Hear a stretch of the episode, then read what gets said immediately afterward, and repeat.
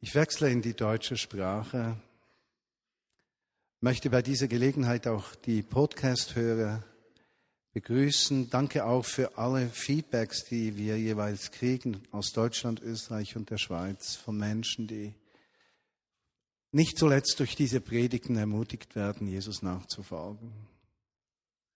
Und danke euch, wenn ihr die Predigt jeweils nachher auch noch einmal hört. Nun, ich bin in einer Trilogie, drei Lehrbotschaften zum Thema Gottesfurcht. Und heute schließe ich das ab.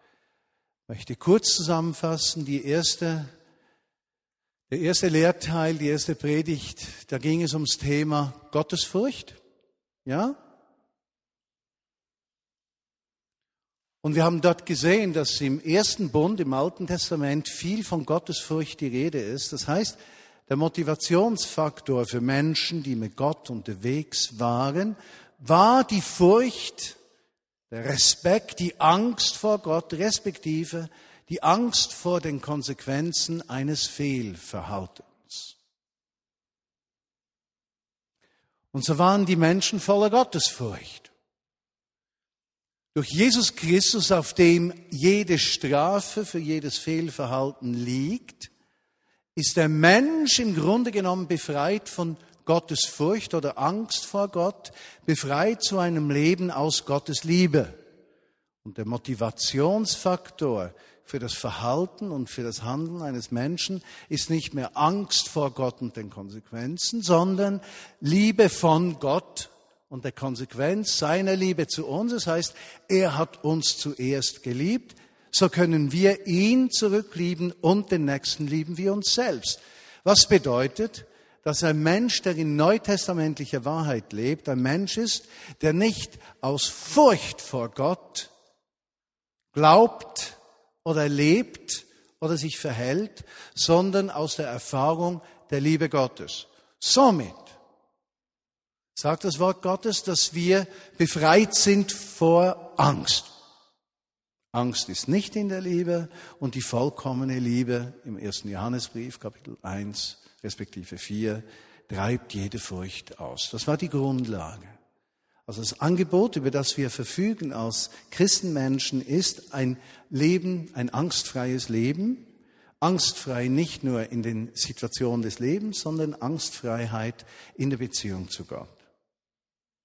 Somit ist Gottesfurcht eben keine Angst vor Gott, sondern die Erfahrung seiner Liebe. Das war die Grundlage. Vor zwei Wochen habe ich über das Thema gesprochen, dass diese Gottesliebe erfahrbar ist, trotz den riesigen Kämpfen, in denen wir stehen. Wir haben gesehen, der Mensch möchte sich in seinem Wesen von Gott unabhängig erklären auf der anderen Seite Gott zugehörig sein. Und da geschieht ein Kampffeld. Die Bibel sagt, wir möchten das Richtige tun, vermögen das nicht. Und wir haben erkannt, dass das Kampffeld des Menschen in seinem Denken ist. Und so habe ich dann zum Abschluss gesagt, die Gedanken sind das Kampffeld des Menschen, in dem Kämpfe stattfinden. Und wir haben eines gesehen, wir müssen Grundsatzentscheidungen treffen letztes Mal. Wollen wir auf unsere Möglichkeiten bauen, mit menschlichen Möglichkeiten den Herausforderungen des Lebens begegnen oder mit Gottes Möglichkeiten? Und diese Grundsatzentscheidung ist nicht ein für alle Mal gefällt, sondern sie wird gefällt, wir kommen darauf zurück und wir bestätigen die. Wir fällen wir gute Entscheidungen, indem diese Grundsatzentscheidung, dass wir Gott mehr vertrauen als den Menschen oder uns selbst, dass wir auf diese Grundsatzentscheidung immer wieder zurückkommen und sie bejahen. Eigentlich jeden Morgen beginnen damit, Jesus, ich will nicht auf mich vertrauen, nicht auf Menschen vertrauen, sondern auf dich. Das war die zweite Lehrbotschaft.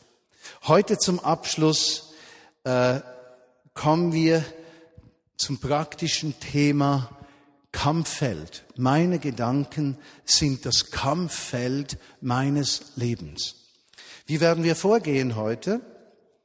Wir werden vorgehen, dass wir zuerst einige Punkte anschauen, wie sich das verhält mit den Gedanken ans Kampffeld. Ich werde dann einen Abschnitt machen über die Frage, womit füllen wir uns? und unser Denken. Zum zweiten Gedanken, wie können wir ein reines, gutes Herz bewahren darin? Und drittens, wie gehen wir und reagieren wir auf negative Dinge, die sich uns entgegenstellen?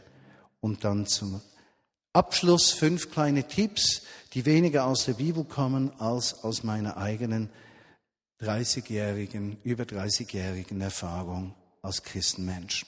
Ich möchte euch einladen, die Bibel aufzuschließen im Philipperbrief, Kapitel 4. Philipperbrief, Kapitel 4. Römer, Korinther, Galater, Epheser, Philipperbrief, nachher kommt der Kolosserbrief, Kapitel 4, Verse 4 bis 9. Philipperbrief, Kapitel 4, Verse 4 bis 9. Freuet euch im Herrn alle Zeit und noch einmal sage ich, freuet euch. Eure Sanftmut lasst alle Menschen erfahren. Sanftmut vom Griechischen her bedeutet nicht Gleichgültigkeit, sondern dass wir der Ungerechtigkeit in dieser Welt nicht menschliche Kräfte entgegensetzen, sondern auf Gottes Möglichkeiten setzen. Ja? Wir sind sanftmütig, das heißt nicht, wir finden uns mit jeder mieslichen Situation ab, aber wir brauchen nicht die gleichen Mittel. Eure Sanftmut lasst alle Menschen erfahren, ja? dass ihr mit ihnen nicht menschlich umgeht. Der Herr ist nahe. Sorget um nichts, sondern mit Danksagung lasst eure Gebete, eure Flehen mit euren Anliegen vor Gott kommen. Und der Friede Gottes, der allen Verstand, jedes Denken übersteigt.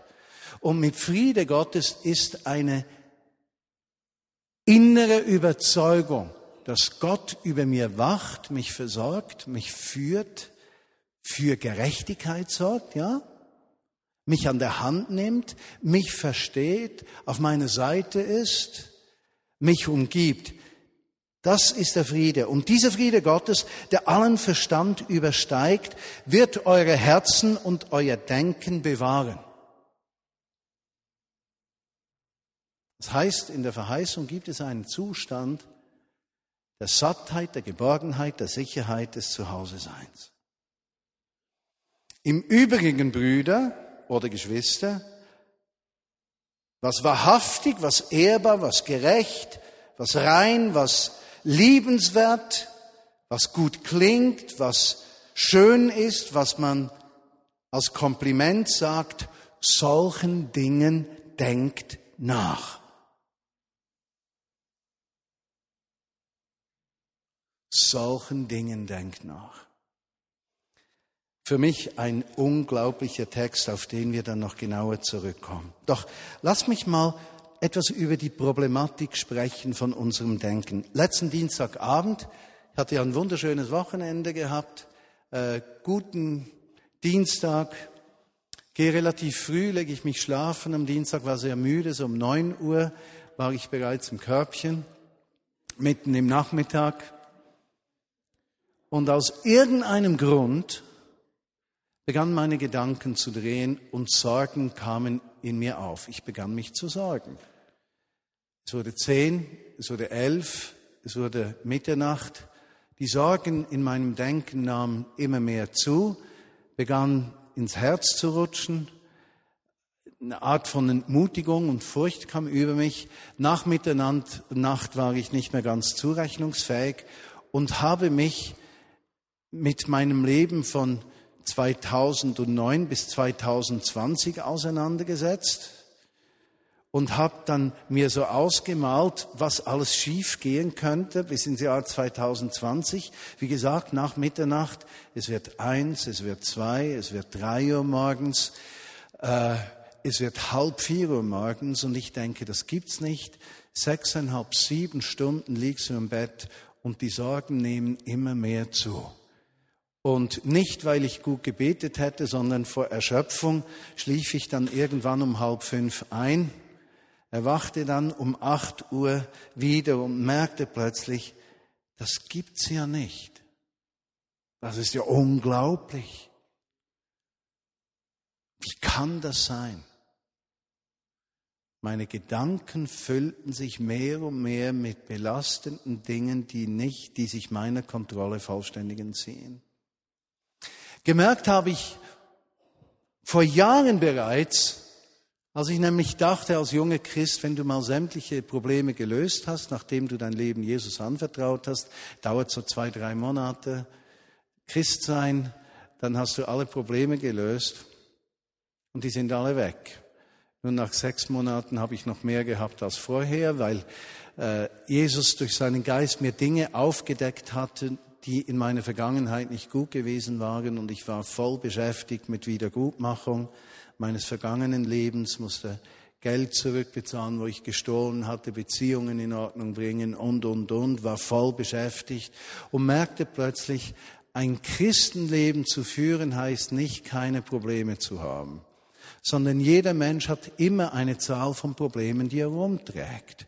Und das Verrückte ist, im Moment, wo dein größtes Problem hinter dir liegt, rückt das zweite Problem an den ersten Platz. Ja? Und diese unselige Hitparade hat es in sich, dass plötzlich nicht das zweite Problem zum größten wird, sondern überfallmäßig ein Problem, das du gestern nicht hattest, zum Top-Hit Nummer eins deines Lebens wird und dort gleich mal drei Monate sitzen bleibt. Also die Frage ist nicht eines Christenmenschen, hat er Probleme oder keine. Die Frage ist, wie geht ein Christenmensch mit Problemen um? Eine Tatsache ist zum Beispiel, dass unser Denken direkte Auswirkungen auf unser Wohlbefinden haben. Diese Tatsache werden viele Ärzte voll und ganz unterstreichen, auch Philosophen werden das bestätigen. Ich weiß nicht, ob ihr in der Schule Molière lesen mussten, musstet. Zum Beispiel der eingebildete Kranke von Molière. Diese Geschichte, eine Komödie, so alt sie auch sein mag, ist eine Geschichte, die sich immer wieder wiederholt. Dieser Kranke war nicht krank, er hat sich nur eingebildet, krank zu sein. Und weil er sich eingebildet hat, krank zu sein, wurde er krank mit der Krankheit, die er sich eingebildet hatte. Und das führt zu ganz lustigen Verwicklungen. Molière hat das richtig schön aufgezogen. Der eingebildete Kranke. Dein Denken ist das Kampffeld deines Lebens. Aber werden wir noch praktischer. Wir brauchen nicht zurückzugehen zu Molière, man denke nur an die Kraft von Placebos. Wisst ihr, was Placebos sind? Der Name heißt eigentlich, ich werde gefallen. Placebos sind Arzneimittel, die eine Wirkung haben, ohne über einen Wirkstoff zu verfügen. Ja? Das ist einfach eine Pille, die nichts drin hat. Kein Wirkstoff. Aber sie wirkt. Weshalb wirkt sie? Weil der, der sie nimmt, denkt, Sie wirkt. Und erstaunlicherweise, für Wissenschaftler häufig unerklärbar, weil nicht logisch nachvollziehbar, werden Menschen genau von den Krankheiten geheilt, von denen sie denken, dass sie sie gehabt haben oder die sie hatten, durch Placebos. Eben, ich werde gefallen, Pillen. Kein Wirkstoff, große Wirkung. Nicht bei allen funktioniert aber bei vielen. Es geschieht im Denken. Das größte Beispiel eines positiv denkenden Menschen ist meine Schwiegermutter. Schon oft habe ich davon erzählt. Äh, ich habe noch nie gehört, dass sie etwas Negatives gesagt hat. Sie ist unglaublich. Sie strickt da jetzt Schmetterlinge. Und äh, sie hat über, weit über 100 Schmetterlinge gestrickt und hat gesagt, weißt du, ich möchte noch so lange leben, wie mein Leben jemanden ermutigt und so er möchte ich Menschen ermutigen mit meinen gestrickten Schmetterlingen. Und so sagte Georgia, meine Frau, letztes Wochenende, ich möchte Schmetterlinge verteilen, gestrickte. Und ich habe gesagt, Mensch, das will doch keiner. Überleg dir mal, ich meine, gestrickte Schmetterlinge. Also, ich meine, wer wartet schon auf gestrickte Schmetterlinge? Tatsache ist, Tatsache ist, dass am Ende des Tages wir nicht genügend Schmetterlinge hatten, weil so viele Menschen Schmetterlinge wollten. Gestrickt von meiner 93-jährigen Schwiegermutter, die nur Positives sieht. Ich weiß noch, als ich jüngerer Christ war und wir mit der Bahn gefahren sind, wir setzten uns in ein Vierabteil und meine Schwiegermutter hat so ihre Art. Ja, da sagte sie plötzlich zu dieser Person, die wir nicht kannten, die uns gegenüber saß, ich schon etwas nervös, ich hoffte schon, sie kriegt keinen evangelistischen Anfall, äh, sagt sie, ist es nicht herrlich, wie unser Heiland die Welt so schön für uns geschaffen hat? Diese Person schaute ganz eigenartig aus der Wäsche raus, worauf meine Schwiegermutter sagt, nicht wahr, Sie lieben doch Jesus auch. Das war der Moment, wo dieser Mensch überhaupt nichts mehr sagen konnte.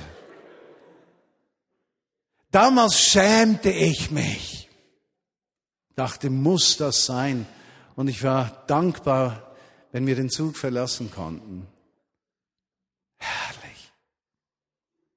Sie hat diesen Menschen nur positiv angemacht. Es ist nicht schön, wie der Heiland alles schön für uns gemacht hat. Nicht wahr? Sie lieben doch Jesus auch. Sie ist eine Frau, die Verdingkind gewesen ist, in der Kindheit geschlagen wurde, Hunger litt, eine schwierige Ehe hatte und nie, nie, nie negativ über Menschen spricht oder negativ zu Menschen spricht. Beeindruckend. Beeindruckend. 93, kein bisschen Bitterkeit. Diese Frau strahlt nur Positives aus. Sie vergisst manches und vieles, weiß nicht mehr alles, außer die Dinge der Kindheit, die sie noch gut kennt. Aber sie ist ein blendendes Beispiel eines positiv denkenden Menschen. Für mich erstrebenswert. Was macht das aus? Der erste wichtige Punkt, womit wir uns füllen, werden wir die Umwelt und Umgebung beeinflussen. Womit wir uns füllen, damit werden wir unsere Umgebung beeinflussen. In diesem Text im Philipperbrief Kapitel 4 habe ich gelesen, im Vers 8, im Übrigen, Freunde, was wahrhaftig, was ehrbar, was gerecht, was rein, was liebenswert ist, was gut klingt, was schön ist oder ein Kompliment ist, solchen Dingen denkt nach. Über solche Dinge denkt nach. Es ist ein sensationeller Text. Ein sensationeller Text. Besonders wenn ihr daran denkt, wie der Apostel Paulus im Philipperbrief mit diesen Philippern, das war eine ganze Gegend in der heutigen Türkei, äh, gekämpft hat damit, dass sie positiv aufeinander zugehen, dass sie die Einheit suchen, dass sie sich nicht trennen. Und es kommt mir vor in diesem vierten Kapitel, als würde Paulus ein Fenster zum Himmel öffnen um den Lesern zu vermitteln, wie können sie positiv miteinander umgehen, auch wenn negative, schwierige Situationen bei ihnen sind. Und er sagt, denket an das Gute, gebt positiven Dingen in euch Raum. Äh, heute in der Zeitung. In Grenchen wurden drei Tote in einer Wohnung gefunden. Man wisse nicht genau, weshalb die tot seien. Es könnte sein, steht es unten in der unteren Zeile oder das Gerücht, man hört das Gerücht, dass diese drei in eine Sekte waren und mit den Zahlungen für die Sekte in Rückstand sind. Könnte das die Konsequenz dafür sein? Fragezeichen. Ja. Jetzt ganz mal Hand aufs Herz. Was geht einem alles durch den Kopf, wenn man das liest? Hat jemand die ermordet? Sind das irgendwelche Sektenleute? Wurden die vereinnahmt? Kommt irgendein positiver Gedanke dabei raus? Nein. Womit werden wir heute alltäglich gefüllt? Mit ermutigenden Dingen oder mit negativen Dingen? Müsst euch mal darauf achten, wenn irgendein Zug entgleist in nirgendwo und eine Person umkommt, dann lesen wir das in unserer Tagespresse. Es gibt äh, eine Zeitung, ich weiß nicht mehr, ob es England oder USA ist, die haben sich verpflichtet, die Zeitung des Positiven, die schreibt nur positive Dinge. Äh, ich weiß nicht, woher man die kriegt, die müsste man eigentlich abonnieren. Die Zeitung mit den guten Neuigkeiten. Heißt das, dass man sich den negativen, negativen Dingen verschließt? Nein, das heißt das nicht. Aber es ist eine Frage, womit füllen wir uns? In diesem Text sehen wir, dass Sorgen, das Belasten der Gedanken den Menschen binden und ihm die Freiheit nehmen. Es gibt so viele Menschen, die gebunden sind von negativen Dingen. Zukunftsängste, Erwartung, dass das Negative kommt. Wenn man etwas Negatives hört, empfindet man das als Bestätigung für die eigene negative Haltung. Ja, am Arbeitsplatz, in der Nachbarschaft, in der Familie. Die Familie ist überhaupt ein Kampfort des Guten und Bösen.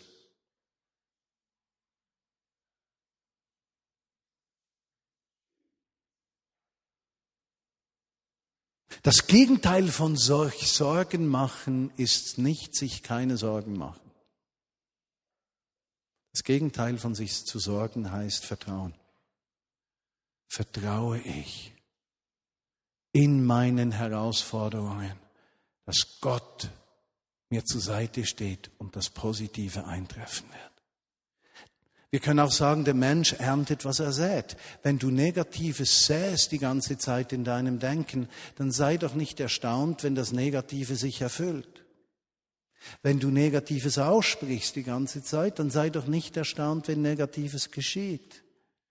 Wenn du negativ über einen Menschen denkst, so wird sich dieser Mensch so verhalten, wie du denkst, dass er es tun wird. Wir ernten, was wir säen. Womit füllen wir uns? Alles, was gut und ehrbar ist. Manchmal höre ich, wenn Menschen Komplimente bekommen, man sollte den Menschen nicht in den Mittelpunkt stellen. Das ist so viel Käse. Die westliche Gesellschaft gebiert eine Mehrzahl von Bürgern mit einem zerbrochenen Selbstwert, weil der durchschnittliche Mensch nicht mehr fähig ist, die Leistung zu bringen, die von ihm erwartet wird oder die er selbst von sich abverlangt. Wir brauchen Ermutigung. Wir brauchen positive Gedanken. Sorget um nichts, sondern in eurem Beten seid dankbar und bringt eure Anliegen vor Gott. Und der Friede Gottes, der euer, euer Denken übersteigt, wird eure Herzen und euer Denken füllen. Womit fühlst du dich? Und jetzt magst du sagen, okay, ich beginne mich mit Positivem zu füllen über meine Eltern. Ich will nicht mehr negativ denken und sprechen über sie.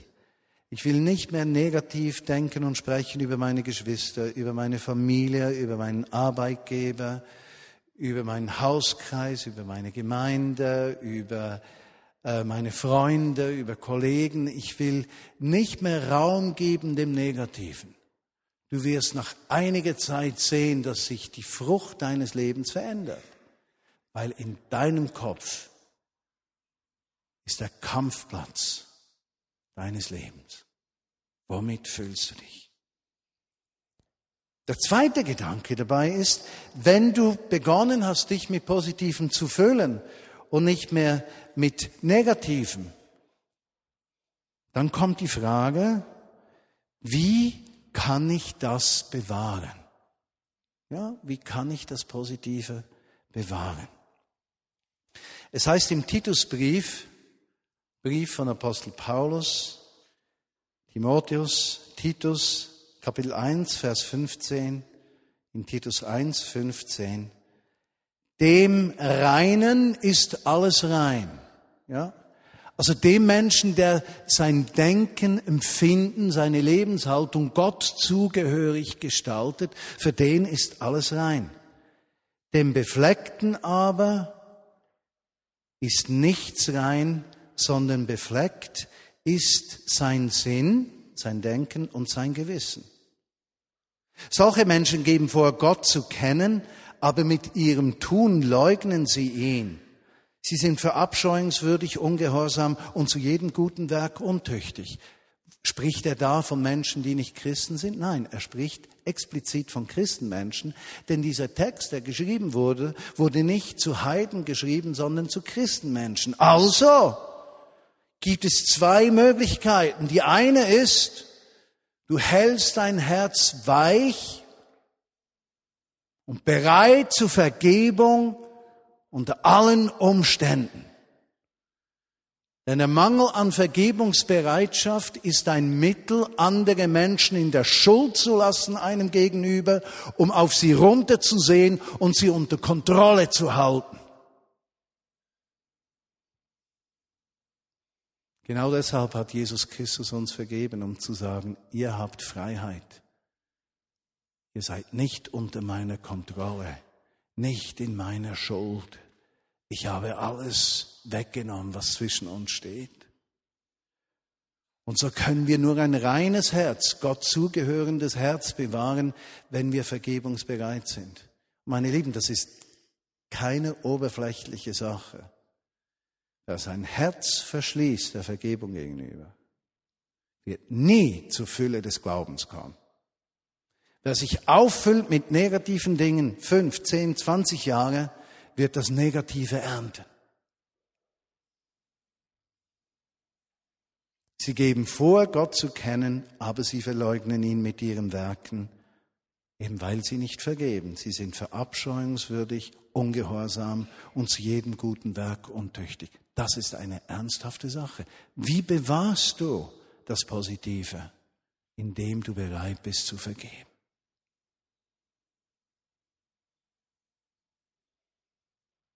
1. Timotheus 1.5, ein Brief vorher. 1. Timotheus 1.5, da steht, der Endzweck des Gebotes ist Liebe aus reinem Herzen. Das reine Herzen wird oft auch für Denken gebraucht, aus reinem Herzen und gutem Gewissen und ungeheucheltem Glauben. Der Endzweck des Gebotes Du sollst den Herrn, dein Gott, lieben von ganzem Herzen und deinen Nächsten wie dich selbst, ist nichts anderes als Liebe aus reinen Gedanken, mit gutem Gewissen und einem Glauben, der nicht geheuchelt ist. So bewahrst du das Positive. Und in beiden Texten spricht Apostel Paulus im Titus 1,15 und im 1. Timotheus 1,5 über Gedanken und Gewissen. Das Gewissen äußert sich über das Denken der Menschen. So werden Schuldgefühle geweckt.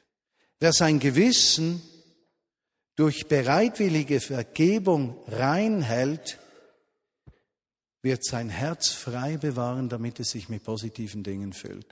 Wenn du nicht vergibst, wenn du Bitterkeit zulässt, werden diese Gedanken mehr und mehr Raum einnehmen. Du wirst zu denken beginnen, du kommst immer zu kurz, Menschen meinen es nicht gut mit dir, du bist benachteiligt, du wirst unrecht behandelt. Das nimmt alles zu und zu. Es belegt dein Denken und wenn etwas Positives kommt, wirst du zynisch, weil du nicht glaubst, dass das Positive Kraft hat. Und in diesem Moment, wo der Zynismus kommt, ziehst du dich von Menschen zurück zuerst Christen aus der Gemeinde, dann von Gott zurück, dann von den engsten Freunden zurück und du endest als verbitterter, alter Mensch, der keine Zukunft hat. Ein reines Herz bewahren. Du magst jetzt fragen, das klingt ja alles nachvollziehbar. Der dritte Punkt. Aber Moment, wie soll ich denn auf Negatives reagieren? Nun, es ist tatsächlich so. Die größte Kunst unseres Verhaltens ist es, wenn man nicht Gleiches mit Gleichen vergilt.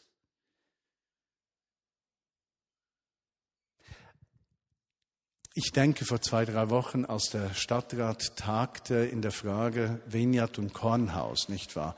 Die meisten von euch haben mitgekriegt, dass das einige Wellen geworfen hat. Und da war diese eine Stadträtin einer gewissen Partei, die sich da geäußert hat.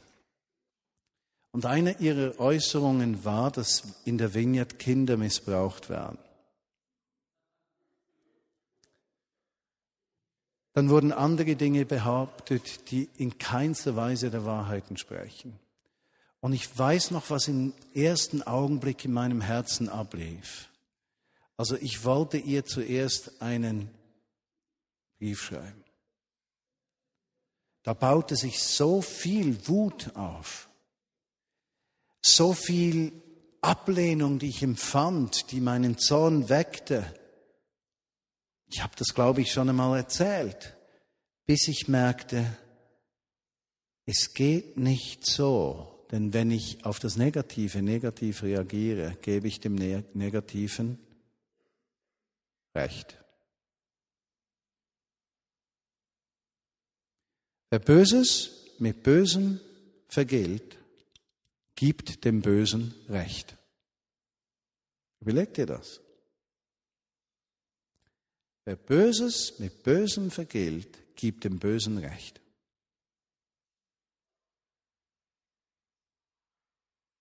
Wer Negatives mit Negativem vergilt, gibt dem Negativen Recht.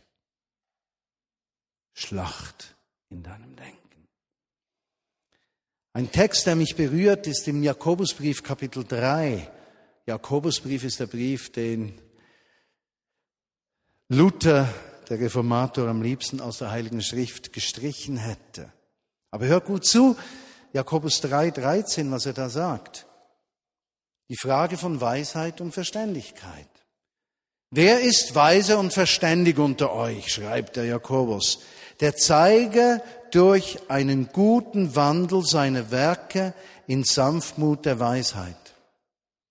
Habt ihr aber bitteren Neid und Streitsucht in eurem Herzen, ja? So rühmet euch nicht und lügt nicht gegen die Wahrheit.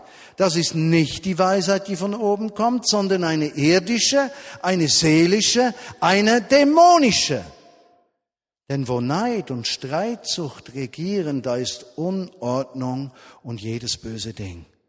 Die Weisheit von oben aber ist erstens rein, friedlich, sanftmütig, folgsam, barmherzig, hat gute Früchte, sie schwankt nicht und ist ungeheuchelt.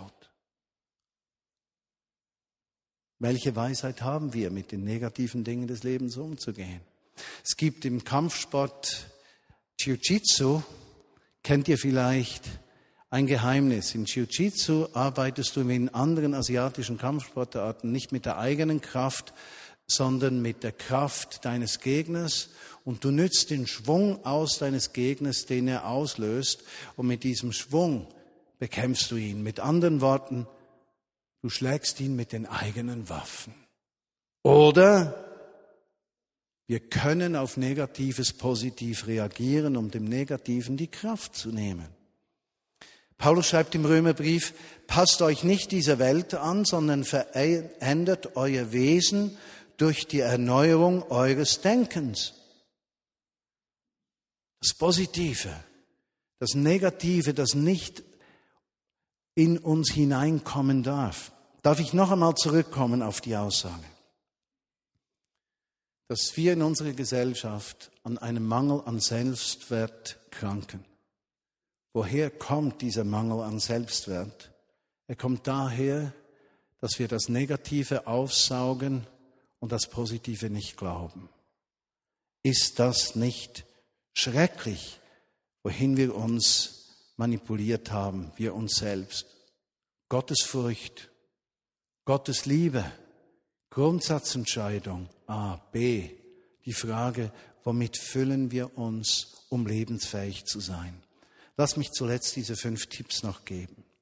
Wie gehe ich mit solchen Gedanken um? Erstens, fülle dich bewusst mit positiven Dingen des Lebens. Mache Menschen auch Komplimente und Ermutigungen. Mach das nicht mit deinem Hintergedanken, sondern ehrlich.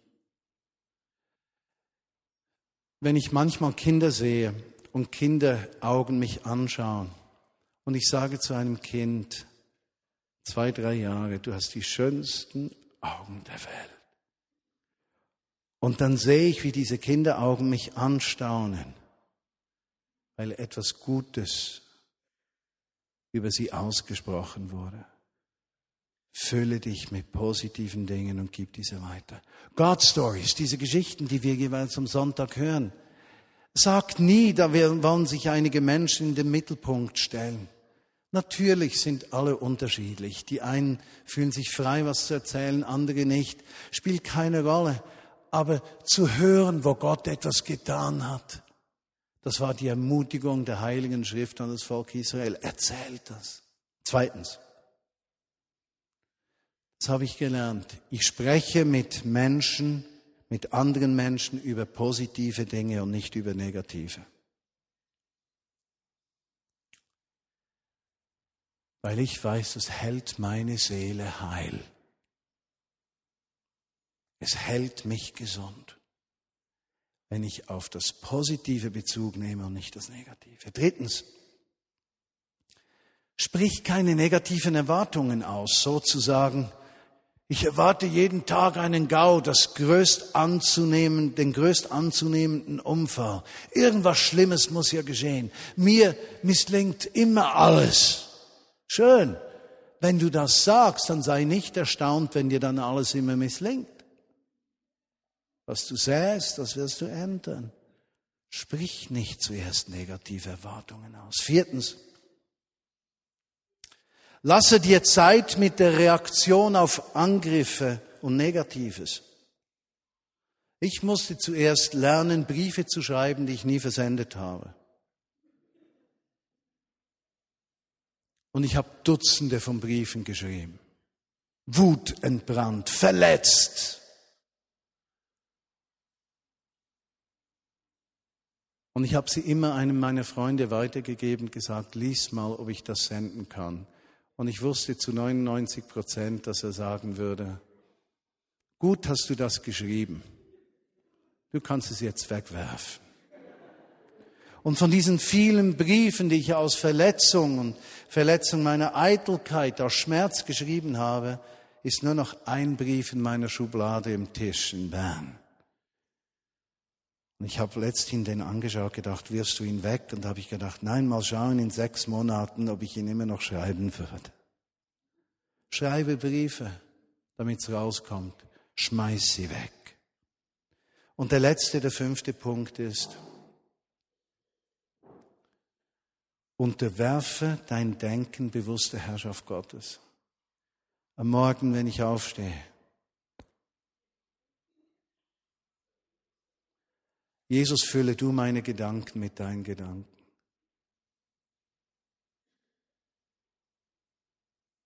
Komme mit deinem Geist über mich. Fülle du mich mit positiven Dingen, mit Glaubenserwartung, mit der Fähigkeit, andere zu ermutigen, nicht auf meine Bedürfnisse zu schauen. Fülle meine Gedanken. Offensichtlich habe ich das am Dienstag unterlassen, sonst hätte ich nicht sieben Stunden Sorgen gehabt. Deine Gedanken, das Kampffeld deines Lebens.